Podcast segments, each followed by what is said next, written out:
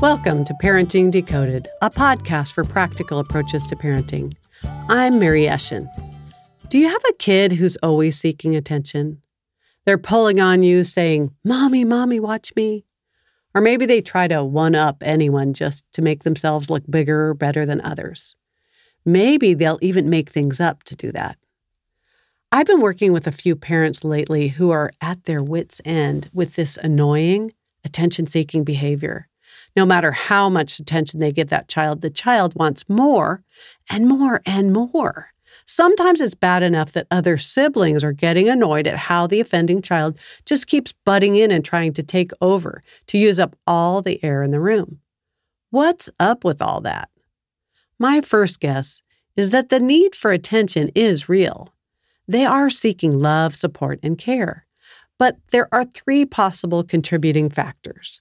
The first might be that they l- suffer from low self esteem. So they make up wild stories or try to outdo others around them just to show off and get attention. One friend's son, after hearing his older sister saw a bird out the window, immediately added that he saw two birds. The next might be that they lack a sense of belonging.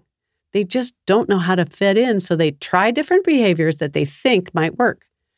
They might get really loud or physical, like poking their friends with sticks or maybe showing off their Pokemon cards to other kids, thinking that'll make them look cool. Lastly, sometimes they're just immature and they don't know how or when they cross a boundary of inappropriate behavior. I just did a podcast about complex kids who have ADHD, Asperger's, and other issues, and learned that kids with those issues are often three to five years behind in terms of maturity, which throws off our parental expectations when we see them interacting with other kids in immature ways who are the same age. I do have to admit that all three of these things can be present at the same time low self esteem, lack of a sense of belonging, and immaturity, which can really crank things up in your home. If you have an annoying kid, my heart goes out to you. However, there's plenty of positive things you can do, so don't lose hope. When our kids are annoying, we often want to walk the other way, to not deal with the behavior. we let them keep interrupting, butting into our conversations, doing one upmanship time and again.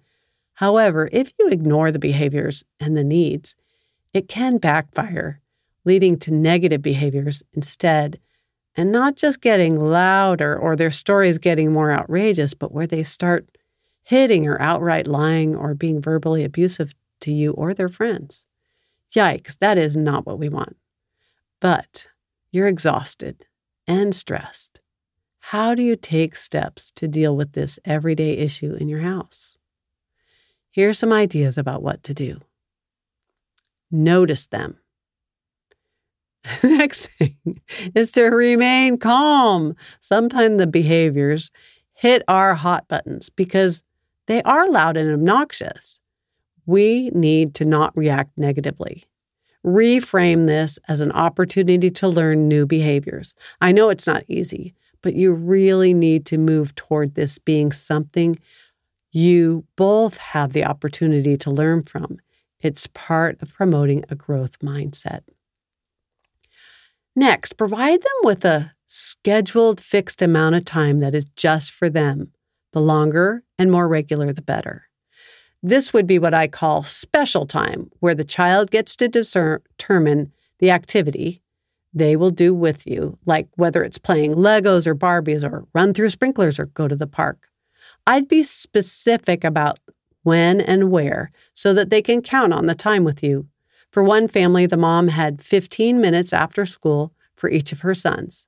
For another, it was once a month, an afternoon with just dad or just mom, and they rotated kids and called them events dates. Statistics actually say that the average American parent spends just seven minutes a week with their children. Yikes, that is so sad. Let's do better than the average. Next, I want you to use empathy if they beg for extra attention. Something like, I know you'd really like some time with mommy right now.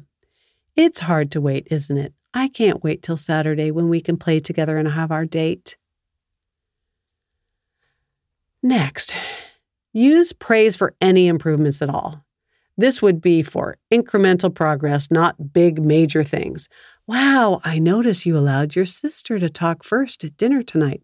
Or, thanks for using your inside voice. I could tell you were really trying. Just little things. Praise them for that. Next, provide the child with special responsibilities and leadership to build self confidence. Maybe let them pick out what you have for dinner every Monday night. Maybe they're responsible for setting up an event for your family, like Friday night game night. They pick out the game, set up the pieces, pick out the snacks. One mom who cooks rice every night let her nine year old own making the rice each day. He felt so empowered. Now, the next one's super crucial. Take time to talk about what attention is appropriate. Use role playing or drama to help them understand how other people might react. If they were one upping their sister in our bird example before, you need to, after the incident is over, talk about ideas of what else they could have said. Brainstorm with them after talking to them about how it might make them feel if someone did that to them. A good way of thinking about this would be a three step process. First, show empathy, like, I can see how you might have wanted to have said that you saw birds. You're going to verbalize what occurred telling the bird incident again, and then you're going to help your child come up with more productive and effective ways to get attention. Last, we want to be patient.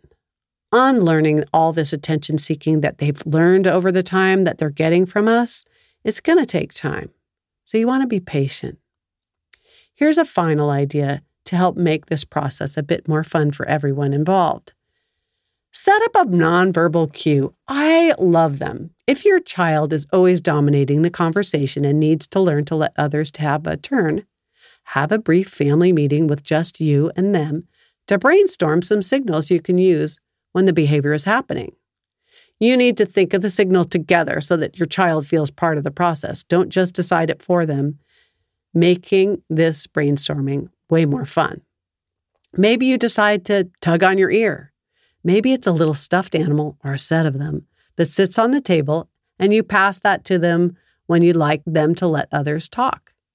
It should be something special and subtle. You might even change the signal each week to keep things fresh. One mom whose son had a problem with getting too rambunctious at their cousin's house brainstormed ahead of an upcoming visit. They chose a special bear that they'd put in her son's backpack. If he started to get too ramped up, she would just lovingly get the bear out of the backpack and give it to him. She didn't need to say anything. It worked wonders. They get to pick out which signal they take now each time they go. But you know what? Things are getting so that they don't need it. It's been helping him see when things are getting out of control all on his own. Yay, mom, Yay, son. I want to continue to encourage all of you who have kids who might have annoying behaviors to think about some of these ideas. It really can be a growth process for all of you. And if you need help and encouragement, feel free to contact me anytime. My mission is to help parents feel supported and encouraged. So send me an email to mary at parentingdecoded.com or go to my Facebook page. I have a Facebook page called Parenting Decoded 2021.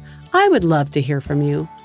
Lastly, I'd love it if any of you have a minute that you could rate this podcast and maybe even write a review. It would be really, really helpful and encouraging to me. Take care and be safe. Have a blessed rest of your day.